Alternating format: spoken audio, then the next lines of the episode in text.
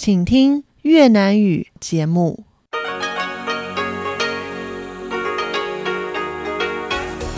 Đây là Đài Phát thanh Quốc tế Đài Loan RTI.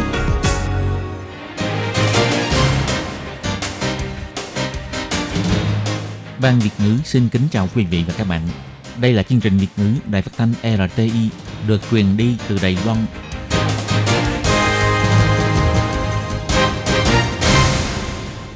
Khi Nhi xin chào các bạn, các bạn thân mến, các bạn đang đón nghe chương trình của Ban Việt ngữ Đài Tiếng Nói RTI được truyền thanh từ Đài Loan. Hôm nay là thứ năm, ngày 6 tháng 7 năm 2023, tức nhằm ngày 19 tháng 5 năm Quý Mão âm lịch. Chương trình của ngày hôm nay bao gồm các phần nội dung chính như sau. Mở đầu là phần tin tức thời sự Đài Loan, tiếp đến là chuyên mục Tiếng Hoa cho mỗi ngày, Hải đảo đáng yêu, Thế giới âm nhạc cổ điển, Mở đầu là phần tin tức thời sự Lầy Loan với các tin chính như sau. Tổng thống tiếp phái đoàn nghị sĩ Canada, hy vọng Canada ủng hộ Lầy Loan tham gia vào CPTPP. Nước đã qua xử lý của nhà máy điện hạt nhân Fukushima có kế hoạch sẽ được thải ra biển. Bộ Ngoại giao bày tỏ sẽ đốc thúc Nhật Bản xả thải theo đúng quy định. Bộ Ngoại giao Lầy Loan bày tỏ sẽ tiếp tục theo dõi tình hình bầu cử tổng thống tại Guatemala và nói rõ triển vọng hợp tác giữa hai bên dành sự khẳng định đối với học sinh đoạt giải tại triển lãm khoa học quốc tế. Tổng thống tham Văn cho biết, đã để thế giới nhìn thấy năng lực nghiên cứu của Đài Loan. Tướng Rong Vang tại khách sạn Viên Sơn được tu phục sơ bộ. Chuyên gia phát hiện nhiều bí mật đằng sau bức tượng. Sinh nhật 10 tuổi của gốc trúc Duyên Trài thu hút nhiều fan đến chung vui. Và sau đây xin mời các bạn cùng đón nghe phần nội dung chi tiết của bản tin ngày hôm nay.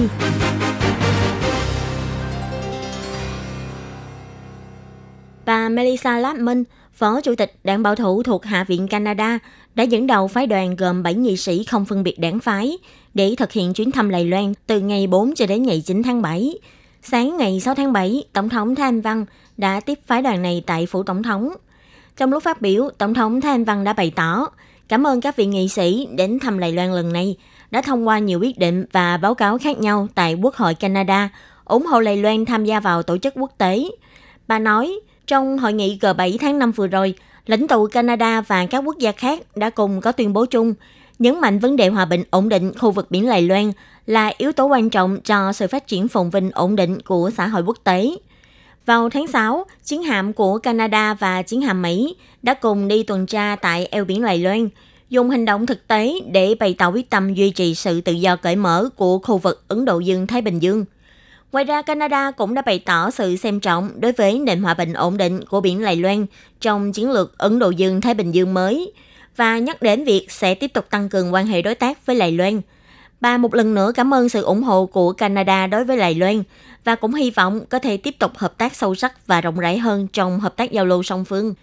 Tổng thống bày tỏ, như Lài Loan và Canada đã cùng tuyên bố sẽ khởi động trình tự đàm phán hiệp định bảo hộ và xúc tiến đầu tư – Bà hy vọng thông qua việc ký kết hiệp định này có thể tiếp tục sâu sắc hóa quan hệ hợp tác thương mại giữa Lài Loan và Canada.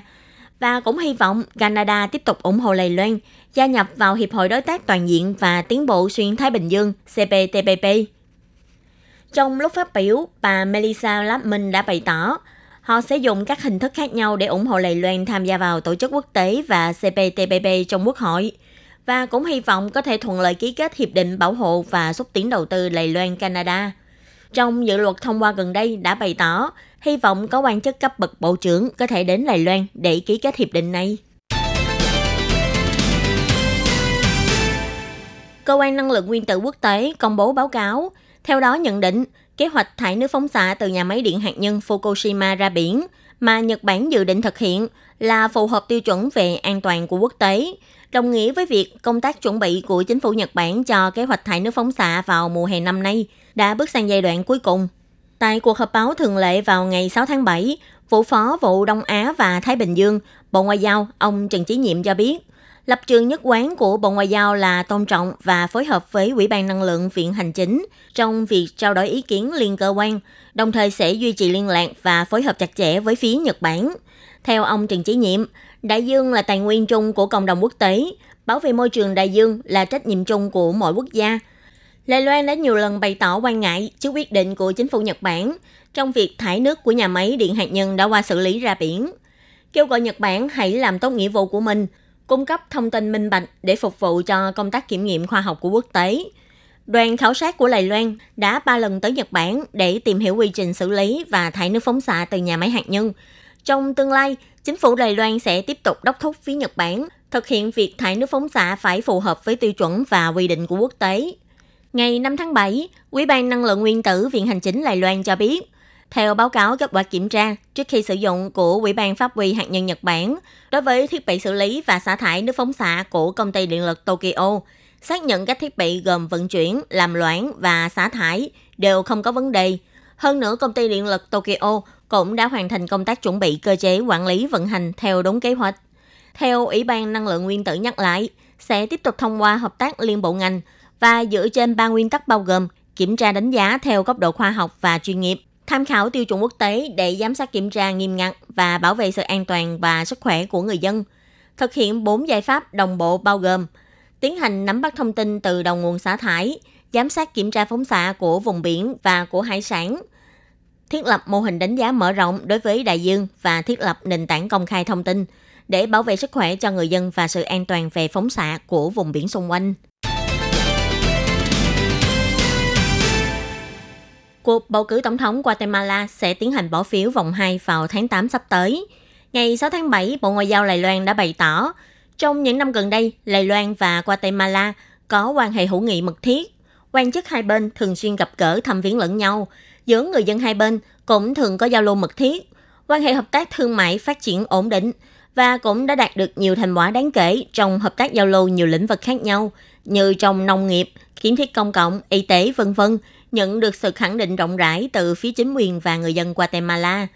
Bộ Ngoại giao Đài Loan chỉ ra, sau khi đợt bỏ phiếu bầu cử tổng thống Guatemala vòng đầu được công bố kết quả vào ngày 25 tháng 6, Đại sứ quán Đài Loan tại Guatemala đã lập tức gửi lời chúc mừng đến hai ứng cử viên được lọt vào vòng 2 và cũng sẽ tiếp tục theo dõi động thái của cuộc bầu cử. Vào ngày 25 tháng 6 vừa rồi, Guatemala vừa tiến hành bầu cử tổng thống. Bà Sandra Torres tiền đệ nhất phu nhân của nước này, năm nay 67 tuổi, được xem là người lãnh đạo của đảng bảo thủ, đã đứng đầu cuộc bầu cử với 16% số phiếu bầu. Còn nghị sĩ quốc hội Bernardo Arevano đứng thứ hai với 12% số phiếu bầu. Hai người cùng lọt vào vòng 2 của cuộc bầu cử. Ông Benano Arevano từng hứa hẹn nếu ông đắc cử, ông sẽ mở rộng quan hệ hợp tác với Trung Quốc trong tình trạng vẫn không cắt đứt quan hệ ngoại giao với Đài Loan. Vào ngày 6 tháng 7, Tổng thống Thanh Văn đã tiếp đón đoàn đại biểu của Đài Loan đi dự triển lãm khoa học thế giới năm 2023. Tổng thống khẳng định những học sinh sinh viên đoạt giải tại triển lãm đã giúp thế giới thấy được năng lực nghiên cứu khoa học rất vững chắc của Đài Loan. Cũng hy vọng học sinh Đài Loan thông qua kinh nghiệm dự thi lần này có thể tích lũy được càng nhiều kinh nghiệm dày dặn hơn, đồng thời cũng luôn giữ được sự hiếu kỳ muốn khám phá thế giới xung quanh và ngọn lửa đầy nhiệt huyết đối với nghiên cứu – để tiếp thêm nguồn năng lượng mới về nghiên cứu cho xã hội Đài Loan. Trong lúc đón tiếp đoàn đại biểu, Tổng thống Thanh Văn chỉ ra rằng triển lãm khoa học quốc tế Đài Loan năm nay do Bảo tàng Giáo dục Khoa học Quốc tế Đài Loan tổ chức, tổng cộng có 21 quốc gia tham dự với 355 tác phẩm dự thi. Sau 2 năm vắng bóng vì dịch bệnh, đây cũng là lần đầu trở lại mà các tuyển thủ trong và ngoài nước có thể so tài bằng hoạt động trực tiếp từ trong số các tác phẩm dự thi của Lầy Loan, ban tổ chức cũng chọn ra 24 tác phẩm và 33 học sinh để cử đi tham gia các triển lãm khoa học quan trọng của quốc tế. Như trong hội trợ khoa học và công nghệ quốc tế của Mỹ, cuộc thi triển lãm khoa học dành cho học sinh sinh viên lớn nhất thế giới, đoàn đại biểu của Lầy Loan không những giành được 7 giải thưởng mà còn nhận được sự khẳng định của Hiệp hội Hóa học Mỹ và Hiệp hội Danh dự Toán học Mỹ. Trong triển lãm khoa học Italia, Liên hoan quốc tế về kỹ thuật khoa học và công nghệ tại Tunisia Cả bốn tác phẩm của đoàn Lầy Loan đều đoạt giải. Tổng thống chỉ ra rằng, ngoài được thảo luận chuyên sâu về mặt khoa học cơ bản, thì xét về phương diện khoa học ứng dụng, những tác phẩm được giải cũng đã kết hợp các nội dung gồm công nghệ, chăm sóc y tế và môi trường. Bà cũng chúc mừng những học sinh đoạt giải, cũng như khẳng định rằng họ đã giúp thế giới nhìn thấy thực lực về nghiên cứu khoa học rất vững chắc của học sinh Lài Loan. với phun nước tượng rồng vàng nổi tiếng trong khách sạn Viên Sơn, Grand Hotel, gần đây do bị mái vòm tảo tỉnh phía trên rơi xuống, khiến đầu và móng của từng rồng bị gãy. Và điều này cũng làm cho các giới hoang mang. Sau khi được các chuyên gia học giả cùng thảo luận để tu phục, cuối cùng thì vào ngày 6 tháng 7, vòi phun nước này đã được hoàn công và khai mạc trở lại. Trong quá trình tu sửa thì các chuyên gia cũng đã phát hiện nhiều điều bí mật từ con rồng vàng trăm tuổi này. Con rồng vàng trăm tuổi của sảnh Kim Long tại khách sạn Green Hotel được đốt hoàn toàn bằng đồng vào năm 1919. Đây không những là biểu tượng phong thủy long mạch, mà còn là nơi mà nhiều du khách nước ngoài thường đến tham quan.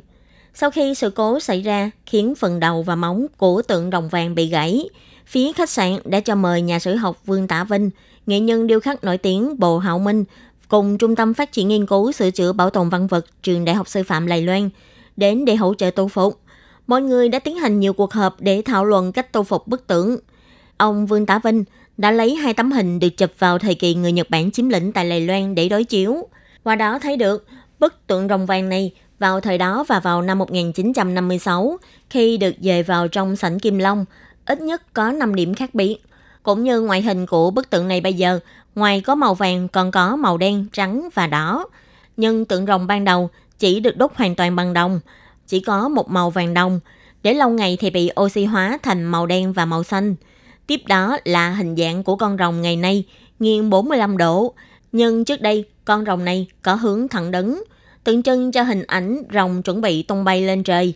Thứ ba là trước đây, trên móng vuốt của tượng rồng có một hòn ngọc, nhưng giờ đây hòn ngọc đã không còn. Và hòn ngọc này đã biến mất từ khi nào cũng không ai biết. Ngoài ra, ngay cả râu, sừng của tượng rồng cũng có hơi khác so với ban đầu. Ông Bộ Hậu Minh nói, căn cứ theo hình ảnh sử liệu thì con rồng này vốn là tượng đúc nguyên khói, không có dắt vàng trang trí, nên ông đoán rằng năm 1956, khi pho tượng này được dời vào trong khách sạn Grand Hotel để đáp ứng nhu cầu tạo cảnh, nên thân rồng đã được chia thành bốn đoạn. Hơn nữa, tượng rồng này ít nhất đã từng bị gãy hai lần. Lần thứ nhất được nối lại bằng bê tông, lần thứ hai thì được dính lại bằng keo. Sau mỗi lần tu sửa đều được dát vàng để che lại. Có như vậy nên khi máy vòm rơi xuống vào thời gian gần đây mới dễ dàng khiến cho bức tượng này bị đứt gãy đến thế. Phía khách sạn cũng hy vọng trong tương lai có thể khôi phục lại diện mạo của tượng như cũ, nhưng phía khách sạn cũng sẽ tiếp nhận ý kiến của các giới.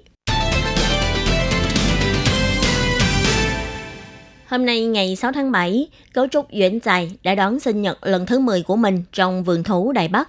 Rất nhiều fan của Duyễn Dài đã đặc biệt đến chung vui với bé. Mọi người cùng hô to chúc mừng sinh nhật cô công chúa lớn của gia đình gấu trúc trong vườn thú Đài Bắc. Nhân viên trong vườn thú đã đặc biệt dùng 5 ngày để làm chiếc bánh mừng sinh nhật cho Duyễn Tài. Ngoài ra còn có rất nhiều người hâm mộ đến dự tiệc sinh nhật và gửi lời chúc đến Duyễn Tài. Có điều, trong lúc mọi người đang hân hoan dự tiệc, chờ Duyễn Tài ăn bánh thì không ngờ bé gấu trúc Duyễn Tài do nôn ăn bánh quá, lỡ tay làm đổ cả chiếc bánh sinh nhật xuống đất, khiến mọi người ngỡ ngàng. Nhưng dù bánh bị đổ thì với Duyễn Tài, bánh vẫn ngon như thường. Bé gấu này đã nhanh chóng đánh chén chiếc bánh sinh nhật của mình trước mặt các fan hâm mộ. Có người dân cho biết, từ năm Duyễn Dài sinh nhật 5 tuổi đến giờ, năm nào anh cũng đến dự. Có người thì cho biết đã đặc biệt từ Hồng Kông đến chúc mừng sinh nhật của Duyễn Dài. Sinh nhật của gấu trúc Duyễn Bào vào ngày 28 tháng 6 vừa qua không thể đến được. Lần này sinh nhật của Duyễn Dài tuyệt đối không thể bỏ qua. Ông Tàu Tiên Thiệu, người phát ngôn của vườn thú Đài Bắc cũng cho biết, biểu hiện của Duyễn Dài hôm nay thật sự khiến vườn thú bất ngờ. Duyễn Dài có thể bình tĩnh ngồi thưởng thức bánh sinh nhật trước nhiều khách tham quan như vậy. Trong thời gian mang thai giả mà có thể hoàn thành được nhiệm vụ này, thật sự là một việc không dễ dàng gì. Hôm nay, Duyễn Dài rất chịu khó ăn, trông cũng rất khỏe, đúng là minh tinh trời sinh. Tính đến 10 giờ 30 phút sáng ngày 6 tháng 7, đã có 1.495 lượt người vào vườn thú Đài Bắc. Người dân thích ngắm những con thú dễ thương trong vườn thú, có thể tranh thủ đến đây. Vì trong tương lai, nếu muốn vào vườn thú Đài Bắc, có lẽ sẽ tốn tiền nhiều hơn. Vì có thể là vào năm sau, vườn thú sẽ điều chỉnh giá vé. Những ai không phải cư dân Đài Bắc, vé vào cửa sẽ tăng từ 60 tệ thành 100 đại tệ một vé. Vé ưu đãi cũng sẽ tăng lên thành 50 đại tệ một vé. Không chỉ vườn thú Đài Bắc, vườn thú tại các nơi cũng đang thảo luận tăng giá. Như vườn thú Tân Trúc sau khi sửa sang lại, đã tăng giá vé từ 20 tệ ban đầu lên giá 50 tệ một vé. Vườn thú Thọ Sơn Cao Hùng cũng đang định tăng giá. Thực tế, do vật giá leo thang, giá thành kinh doanh của vườn thú cũng tăng, nên việc tăng giá vé cũng là điều không thể tránh khỏi.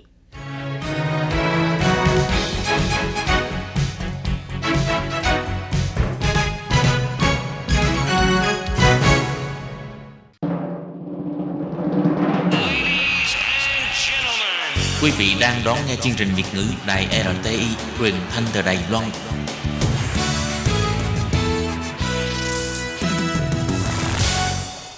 Tôi Kim xin kính chào các bạn, các bạn thân mến. Tiếp theo bản tin thời sự ngày hôm nay, tôi Kim xin mời các bạn cùng đón nghe mẫu tin về các chính sách mới thực thi từ tháng 7 năm 2023.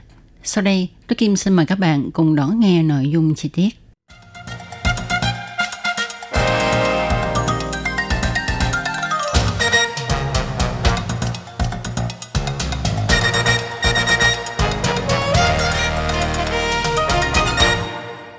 Sau khi thành phố Đài Bắc và thành phố Tân Bắc tuyên bố cấm sử dụng ly nhựa dùng một lần, các cửa hàng đồ uống ở thành phố Cao Hùng cũng sẽ không được phép sử dụng ly nhựa dùng một lần bắt đầu từ ngày 1 tháng 7 năm 2023.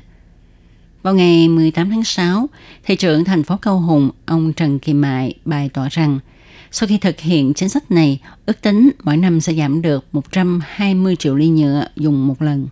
Vào trong tuần tháng 6 năm nay, tại khu trung tâm nghệ thuật Dapia 2, Cục Bảo vệ môi trường của thành phố Cao Hùng đã tổ chức cuộc họp báo về việc giảm sử dụng ly nhựa dùng một lần tại các cửa hàng đồ uống ở Cao Hùng. Thị trưởng Trần kỳ Mai trong buổi phỏng vấn cũng cho biết, có thể mọi người không biết rằng ở Cao Hùng hiện có hơn 2.800 cửa hàng đồ uống.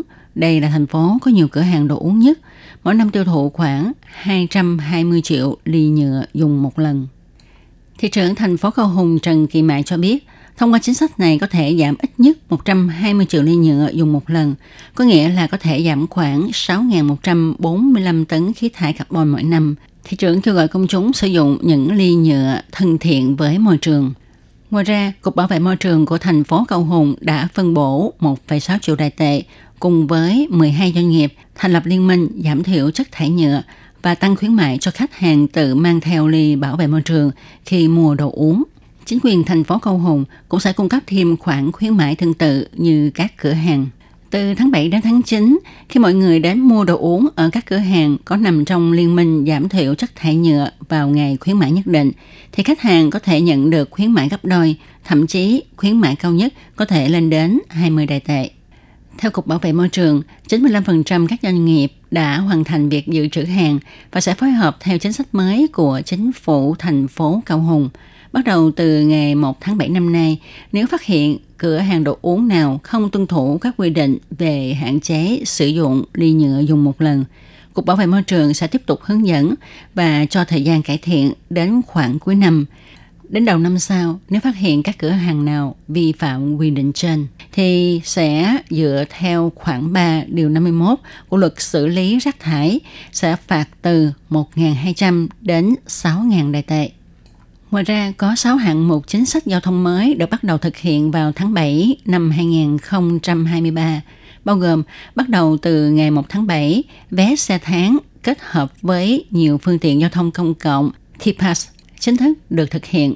Bộ Giao thông Đài Loan cho biết dự kiến sẽ hỗ trợ các địa phương khác lên kế hoạch để đưa ra vé tháng trong thành phố hoặc liên khu, hy vọng có thể giảm thiểu gánh nặng kinh tế cho những người thường xuyên sử dụng phương tiện giao thông công cộng để đi lại và giúp thúc đẩy mật độ sử dụng của người dân đối với các loại phương tiện giao thông công cộng. Tổng thống Thanh Văn cũng cho biết, khi chúng ta làm cho phương tiện giao thông công cộng có giá phải chăng, thì sẽ có nhiều người sử dụng hơn.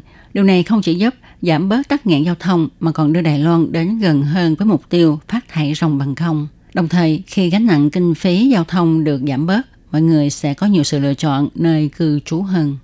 Về du lịch, Cục Du lịch hỗ trợ các doanh nghiệp cho thuê xe hơi hợp tác với doanh nghiệp ngành nhà nghỉ, khách sạn để cung cấp dịch vụ đưa đón du khách tại địa phương cũng bắt đầu được thực thi vào tháng 7 phối hợp với Phòng Quản lý 13 khu phong cảnh quốc gia, 17 khu du lịch của Cục Du lịch, hỗ trợ giải quyết vấn đề giao thông không tiện lợi trong việc đi lại giữa khách sạn, nhà nghỉ đến khu du lịch nhằm sớm khôi phục lại niềm tin của du khách khi đón các phương tiện giao thông công cộng để đi du lịch.